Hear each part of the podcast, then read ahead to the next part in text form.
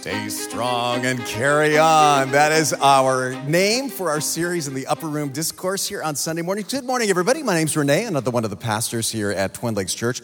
So I thought of calling the message today, not, not the name that's, that's in your bulletin notes there, I thought of calling it Kill the Ants. And let me explain our house is experiencing an ant infestation right now. Every single morning we wake up to make coffee, they're already marching along our countertops, merrily busy. We have tried everything short of dynamite. And now we've given up. Now we've just started naming them. Good morning, George.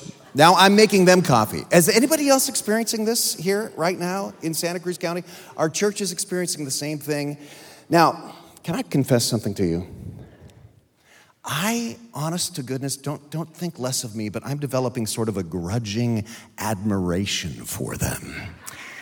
I mean, if you think about it, God hit a home run when He created ants. They're like little perfect nanobots, right? That, that worked amazing. In fact, I've gotten so obsessed with ants and what they can do that I looked up some ant facts. Are you ready to be both very amazed and very, very discouraged right now? It's stunning. Did you know ants are the longest living insects? Most insects live only days or some even hours. Some ants, this is verifiable, you can look it up, live up to 30 years. That's how they're figuring out your house. they know it better than you do. Uh, another amazing thing the ant is the world's strongest creature relative to its size. A single ant can carry up to 50 times its own body weight, and working together, they can carry much more than that. Ants also hold the record for the fastest movement in the animal kingdom. One species of ant closes its jaws at 140 miles an hour. That is a faster rate of speed than any other animal. Ants are found on every single continent except Antarctica which is ironic when you consider the name. Thank you, dad joke. So get this the largest ant's nest ever found was over 3,700 miles wide. This was found in Argentina in 2000. And again, you could look this up. Google, don't do it now, but Google Argentine ant super colony if you don't want to sleep the rest of the week. And did you know your brain can be infested by ants? Yes. I heard a therapist once say, You have an ant infestation. And it got my attention, but it's not what you're thinking of. ANT was his acronym for automatic negative thoughts that can infest your brain. You know what I'm talking about there? You see everything through a negative lens. You start imagining the worst outcome to every possible thing. You're automatically assuming the worst. You automatically assume that everybody around you who makes a mistake has the, the worst possible motive, right? They're all against you. Now, how do you know you have an ant infestation? Well, if you can't concentrate, you find it hard to sleep, you're not eating well, you're more irritable than usual, which can be kind of difficult to discern if you're normally very irritable, but you're more irritable than usual, you're tired all the time, you probably have an ant infestation. You, you, you are being possessed almost by, by negative thinking, which is leading you in the wrong direction, and you need to hear our key verse today. Jesus said it, the first half here of John 14, verse 1. Let's read it out loud together, all right? Don't let your hearts be troubled. Now, stop there for just a second because for the whole rest of this section of scripture, he is about to explain how to not do this. But let me just zero in on one tiny little word here. And this is really the key word to the whole rest of the message today. Three letters L E T, let. Say that out loud with me. Let. Let is a word of agency. Let is a word of accountability. Let is a word of responsibility. Yes, it's true that there is some trouble that's just going to come your way because life. Yes, it's true that there are mistreatment that you will receive from some people that you can't help and it's unfair. Yes, it's true that some anxiety is caused by actual alarming events or by just biochemistry. Yes, it's true that some trouble is just life, but a lot of the stress we feel and a lot of the the trouble, a lot of the weight that we're under when it comes to anxiety is about how we respond to those things and what we let into our minds and into our lives. It's just like ants are going to happen, but I can make an ant infestation a lot worse if I leave out those Super Bowl party snacks I was too depressed to put away last Sunday afternoon, all right? But uh, a lot of it is about what you let. Now, let me prove it to you. Did you know the United States has one of the highest rates of anxiety in the world. Did you know this? In fact, and this, is, this has consistently been true for the last 20 years. Uh, right now, there are only three countries on the planet that have a higher rate of anxiety than the United States of America. Now, if you think about it, that means that countries, most countries, with a higher crime rate, most countries with a far worse economy. Most of the countries that are currently at war have a lower rate of anxiety than the United States of America. We have less trouble, yet we are more troubled than almost anybody else. Now, what does that prove to you? A lot of trouble, a lot of the burden of anxiety is not about actual events that occur to us. It's about what we let, how we process it. We are in this country allowing an ant infestation.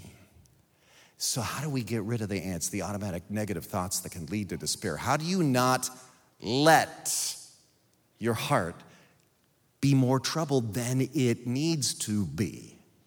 Well, that is what Jesus is about to tell his disciples in today's passage. Listen, he's going to give you five guarantees, five promises, five facts to help you in troubled times not get even more troubled.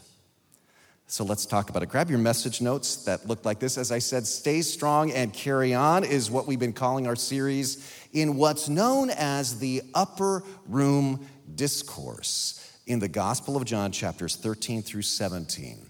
We're taking one section at a time every single week during Lent. Those are the 40 days leading up to Easter. And of course, we'll end with Jesus' crucifixion on Good Friday and resurrection on Easter morning. I'm so excited about the arc of this series. But What's going to happen is Jesus is about to be arrested in just a couple of hours after this happens and then crucified at 9 in the morning. He'll be dead by 3 p.m. This happens at 9 or 10 p.m. That's all going to happen on Thursday. This happens, uh, rather, that's going to happen on Friday. This happens Thursday night. And the Bible says Jesus knows that he has very limited time left with his closest friends, his closest followers, the disciples. How does he know? Well, one of the reasons is he knows that there's a conspiracy and he knows who the conspirator is. He knows it's Judas. So he knows, he knows the disciples can't see it yet. The disciples think everything's going fine. I mean, just Monday, Jesus was welcomed into town with a crowd. And now he's starting to reveal all of the, the facts to the disciples, and they're completely puzzled and confused and thrown into turmoil. They're like, what, what did he just say? He's going to be betrayed. He's going to die. And they're rattled. Their entire sense of what was supposed to happen next. Jesus was going to be crowned king and they were going to overthrow the Romans and it was, was going to be a violent revolution. And Jesus keeps contradicting every single word in the sentences that I just said. No, none of that's going to happen. And I'm not here to have a violent revolution. And I'm actually going to be arrested. I'm going to be killed. And you're all going to be scattered. Their entire sense of their future that they've had for the last three years is just crumbling to pieces. And so, in this upper room, their last meal together, Jesus comforts them in his very final speech. So, today, what I want to zero in on is the first half of chapter 14, where his main theme is You are going to be okay. Would you say that out loud with me? You are going to be okay. Some of you may feel awkward, but you know, somebody really needs to hear that. So could you just look at somebody next to you and say, You're going to be okay right now? You're going to be okay.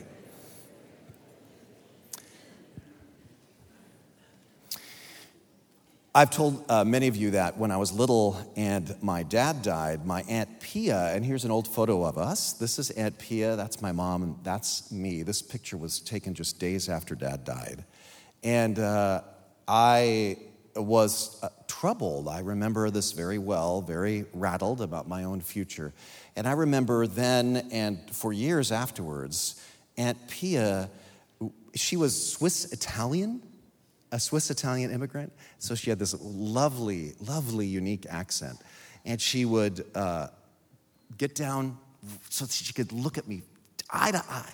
And she would cup her face in my hands.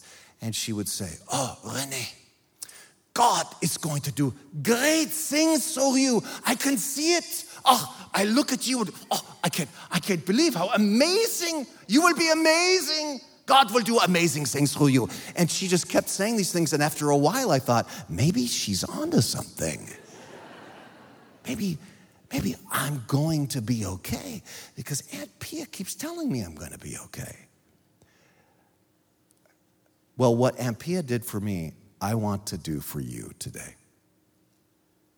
Some of you walked in very troubled. You're going to be okay and I'm going to do it on the authority of the words of Jesus Christ to his followers that night. As I said, he starts with that phrase don't, don't let your hearts be troubled. Now, they were about to head into a boatload of trouble. He was going to die. They were all going to be scattered. They were going to be hunted. They were going to be arrested.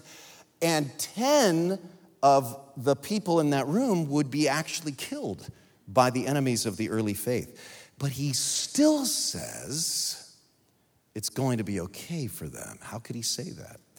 Well, look at the rest of the sentence. He says, You trust in God, trust also in me. He's saying, Do you trust me? Not, do you understand everything that's about to happen? Not even, do you understand me? But now you've been with me for years, you know me. Do you trust me? Do you trust what I'm about to say to you is actually true? Do you trust me? and his words are for all of us. You are going to be okay. If you trust him, trust his heart, his words are for you too. And here's what he tells the disciples First of all, you're going to be okay because you have an eternal home. You have an eternal home.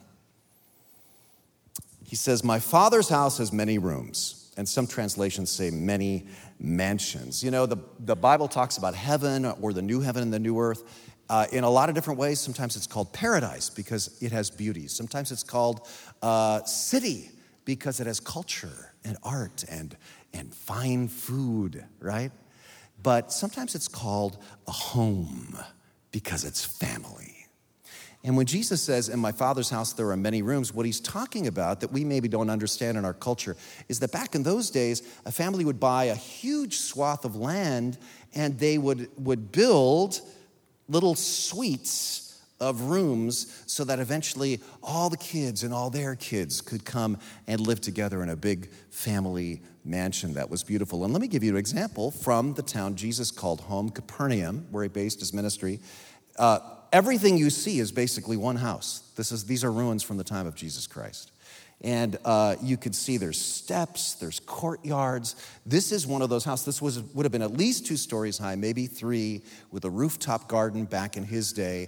A place where the whole family could come and live together. They would be room for the mom and dad and the kids and their kids and, and probably more grandmas and aunts and so on. What he's saying is there's room for you. This is family and you're, you're going to be in the Father's house. He says, If that were not so, would I have told you that I'm going there to prepare a place for you? He's saying, I'd never lie to you about this. I know what's ahead for you, and you can trust me on this. And if I go and prepare a place for you, I will come back and take you to be with me, that you also may be where I am. We get to be with him forever. Someone said, When you're going through hell, keep your eyes on heaven. Do not let your heart be troubled. Not if you trust Him about death, about where you'll go when you die, about whether evil wins in the end. Kill those ants. You're going to be okay. You can trust Jesus on that. And then the second reason he says you're going to be okay, you already have all you need in Jesus. You, you have all you need in Jesus already. Uh, verse 4, I love the way this conversation goes. You know the way, Jesus says, to the place I'm going. And Thomas, you know the doubting Thomas guy, he said to him, Lord, we don't know where you're going, so how can we know the way? Uh, Lord, Lord, uh, uh, question here. We don't know what you're talking about.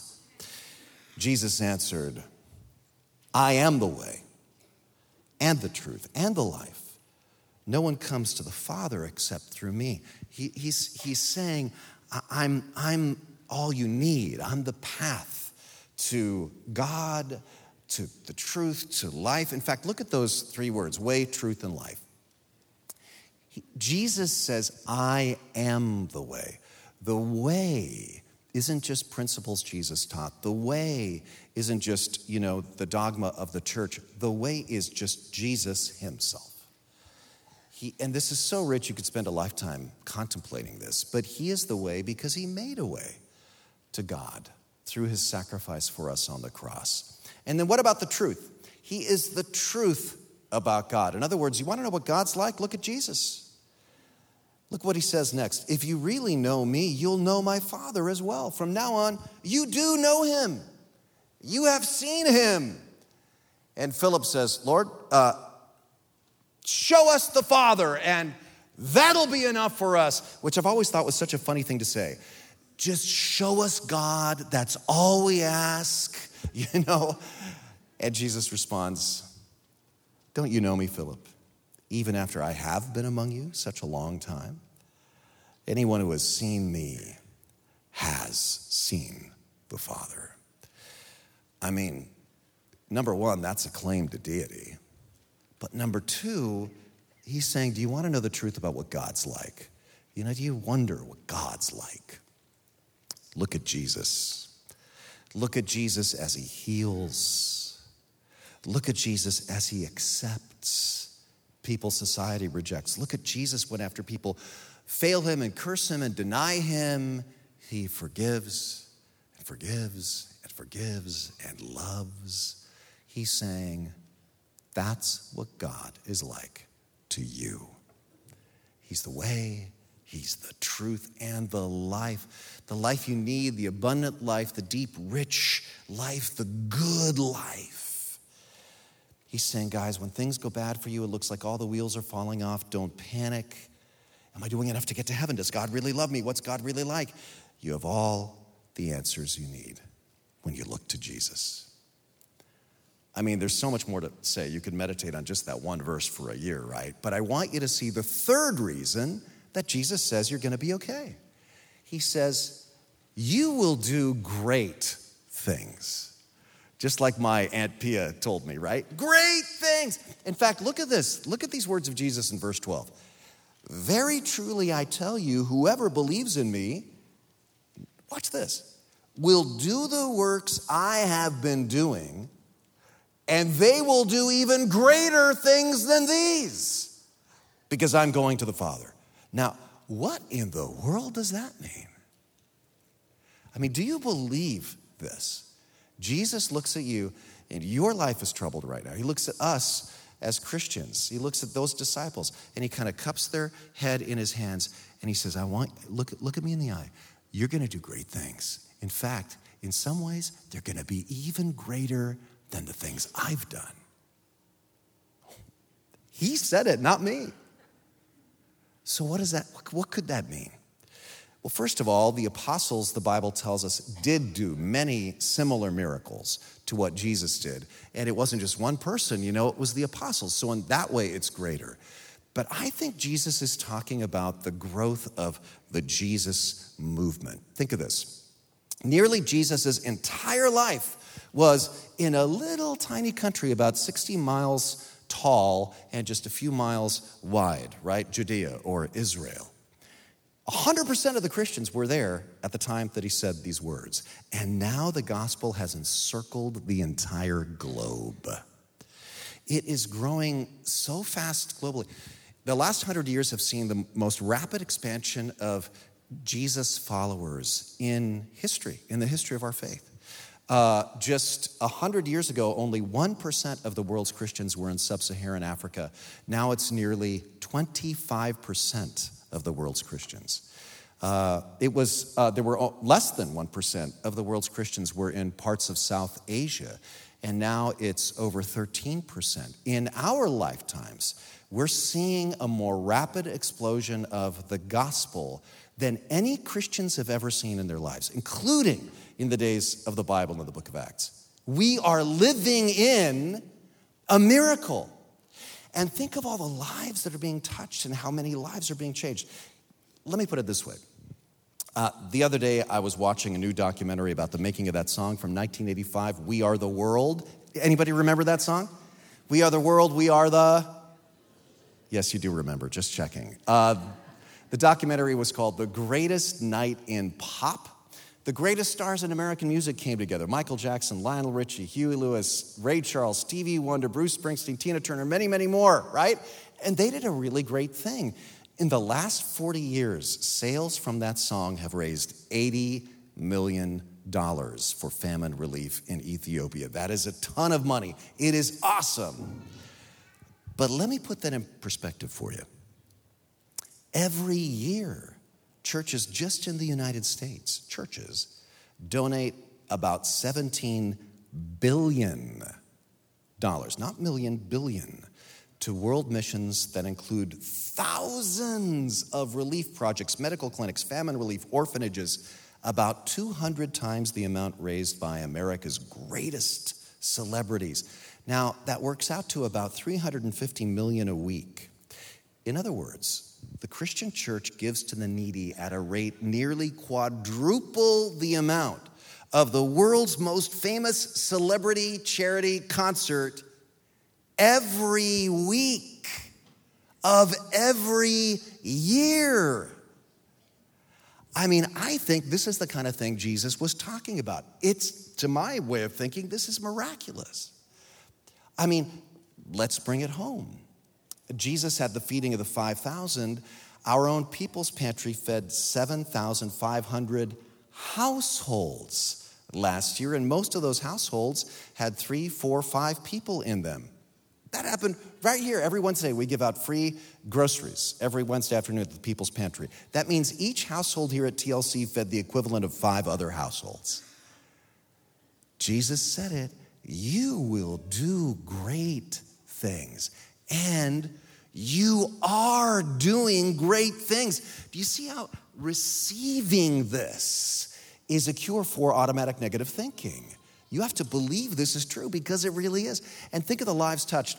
I spoke with Jose at our People's Pantry this past Wednesday. Jose picks up uh, food for himself and his three kids. Look at what he said. He said, I love People's Pantry. The volunteers are the best. It's so well organized, calm, peaceful, loving. Now, look at this. This is the Lord's house. I feel like there's something divine here, goodwill. I tell my family, this is blessed food. This is such a great service you do for the community. Look at us all. And he swung his arms around at the last Wednesday in the rain. It was about 200 or so cars that was lined up, were lined up for our food distribution. And there were young people, old people, black people, brown people, white people, rich looking cars and very poor looking cars. He said, Look at us. He said, This reminds me that as they say, God has a lot of casas in heaven, and there's room for us all there. What's he saying? When we give out food, we do more than give out food, we give out a preview of the Father's house. Now, you might suspect where I'm going with this the place we do this is falling apart. Now, we have done our best to patch it and repair it over the last quarter century, but there's only so much you can do with portables. And so we hope to replace those with a new permanent building. I want you to watch this if you've never been over there. This also this last Wednesday, I asked Robin Spurlock, our local outreach director, just why she thinks we need this building. Watch this. Robin, what are some of the reasons we need a new place for People's Pantry? So, we're standing where we give out the food every Wednesday afternoon. And this winter, it has rained every Wednesday the past two months. Therefore, that means my crew, the volunteers, are working in the rain. Now, it's great for those who are driving through because they don't have to get out of their car. but it is a little bit miserable for us. So this new building will be incredible because there's going to be an overhang that comes here where the cars can drive right through and we'll be standing underneath the overhang so that we won't get wet, the food won't get wet. We can put it right into their cars and that will help out everybody tremendously. This building is falling apart, and it was not built to be a food pantry. It was a classroom. So there's lots of things that are not good for food. But look here, we got a doorstop that's totally broken. This door is like all coming apart. Um, at the bottom, rotting out. If you look up into the ceiling, there's all sorts of ceiling issues. There's one here, and there's uh, one over here. Here you can see evidence of the leak we had um, that we've tried to fix, and that just comes down the wall. Tiles are coming off, broken through. Taped carpet. Yet another leak right into the skylight. This wall, too, had a leak, so you can see where it comes down. We've had to try to stop that. In here, or roof issues, leaks coming down all around here. You can see it floods inside here. The carpet gets completely wet. Look up here, you can see where the side is starting to crack. Issues underneath the, in the foundation. So this building is really needed. Won't you please help Robin? well, for more information, you can go to tlc.org slash hope or pick up a brochure out at our display out in the lobby. There's a pledge card inside. Pray about it. We're going to collect our pledges on Palm Sunday. It costs a lot to build stuff around here, but it's very needed. And I get intimidated by raising this amount of money. But remember what Jesus said you are going to do great things. Remember what my Aunt Pia said you will do great things. So we can do this, I'm confident. Then the fourth reason that you're gonna be okay is you know the plan. You know the plan. I want you to look at this verse that, frankly, I hated as a kid. If you love me, keep my commands, Jesus said. And I thought that was just a drag so uninspiring. Jesus is just saying, behave yourself. But it's, it's intriguing. The Greek word here means orders, instructions given to somebody more junior, like the orders a general gives to soldiers, or the assignments that a coach gives to players, a game plan. And that's when I understood. Football players, basketball players often say they got to trust the system, especially when they're losing. Jesus is saying, guys, it's going to get tough. Trust the system. What's the system? Well, his marching orders to us love your enemies, pray for those who persecute you, do good to those who hate you, bless those who curse you, serve one another, love one another, love one another, love one another. Jesus is saying, You have the plan. Stick with the plan. Do what I told you. You're going to be okay. You have an eternal home, right? You have all you need in Jesus. You're going to do great things. You know Jesus' strategy. And then one final huge promise in the passage. And for some of you, this may be the most important of all you are not alone. I love the way he puts this. I will not leave you as orphans. I will come to you. You never have to worry about abandonment again. The counselor, the Holy Spirit, whom the Father will send in my name, will teach you all things. The Holy Spirit, the word translated counselor, advocate, depending on your Bible, fascinating in the original Greek language. Paraclete, one who comes alongside is what it means. It was actually originally a warrior's term. Greek soldiers went into battle in pairs, so when the enemy attacked, they could defend themselves back to back, each covering their fellow soldiers' blind side. Jesus is saying, He's got your back. The Father's going to send the Holy Spirit to empower you. You know, many times when I talk to an audience, maybe this might surprise you, but I struggle with nerves.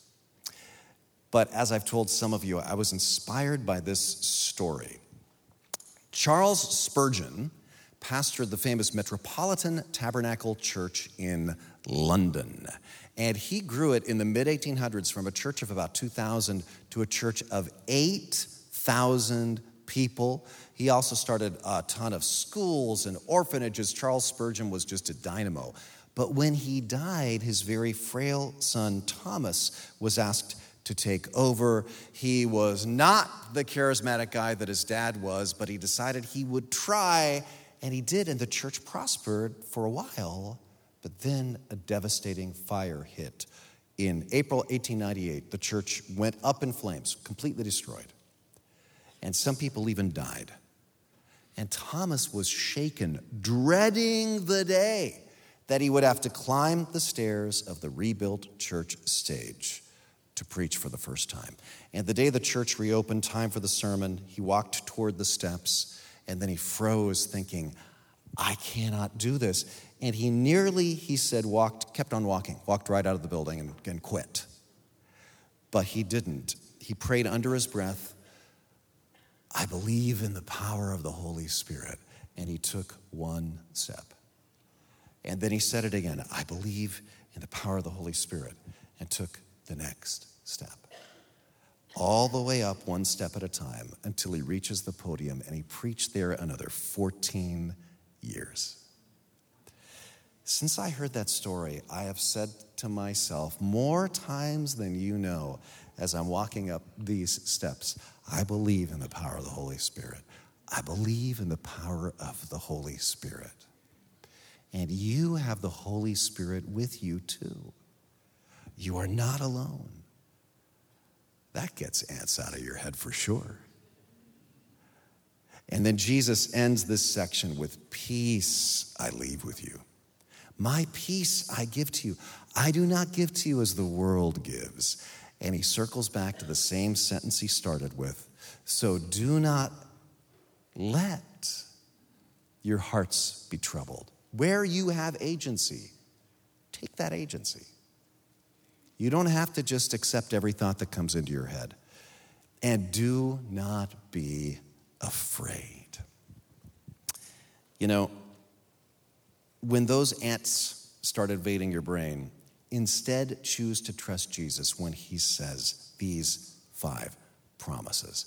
And, and a way to do this throughout the week is look at the Bible reading plan on page three of your notes. Each week during Lent, we're going to be walking through the upper room discourse. This is a way to replace troubling thoughts with true thoughts, like the five facts Jesus talks about in this section. Well, let me close with this. Once I was on a pastoral visit to the VA hospital in Palo Alto, and I met a man named Dave.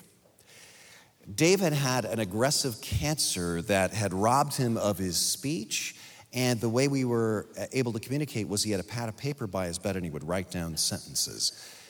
And at the end of our visit, I closed with a prayer. I said something like this Lord, I pray that Dave will sense your presence through his valley of the shadow of death so he won't be afraid.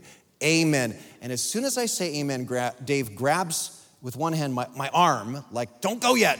And he grabs his pencil and he, and he vigorously writes something on that pad of paper and he grabs it and he kind of shoves it in my face. And in all caps, he had written, I am not afraid. You pray for me to not be afraid? I am not afraid. And then he, he lets go of me and he scribbles something else in all caps and he shows it to me. And it's this perfect love casts out all fear. And I thought he was mad at me, but I looked at him and he was smiling. And then he wrote something else on the pad and it was this He said, We all have to go sometime, but I'm at perfect peace. Why? Because I trust God implicitly. What did Jesus say? You trust in God? Trust also in me. When you do, trust Him. That's when you know you're going to be okay. Let's pray together. Would you bow your heads with me? Heavenly Father, thank you for these words of Jesus Christ. And we know that some uh, anxiety is a normal part of life, but where we have agency, Help us not to let our hearts be troubled even further and instead choose to trust in you. Help us to place our trust in you. We don't always understand you, but we can trust you. Trust you when you tell us we're not alone. Trust you when you tell us we're going to be okay. Help us to live in the confidence this brings. In Jesus' name we pray. Amen.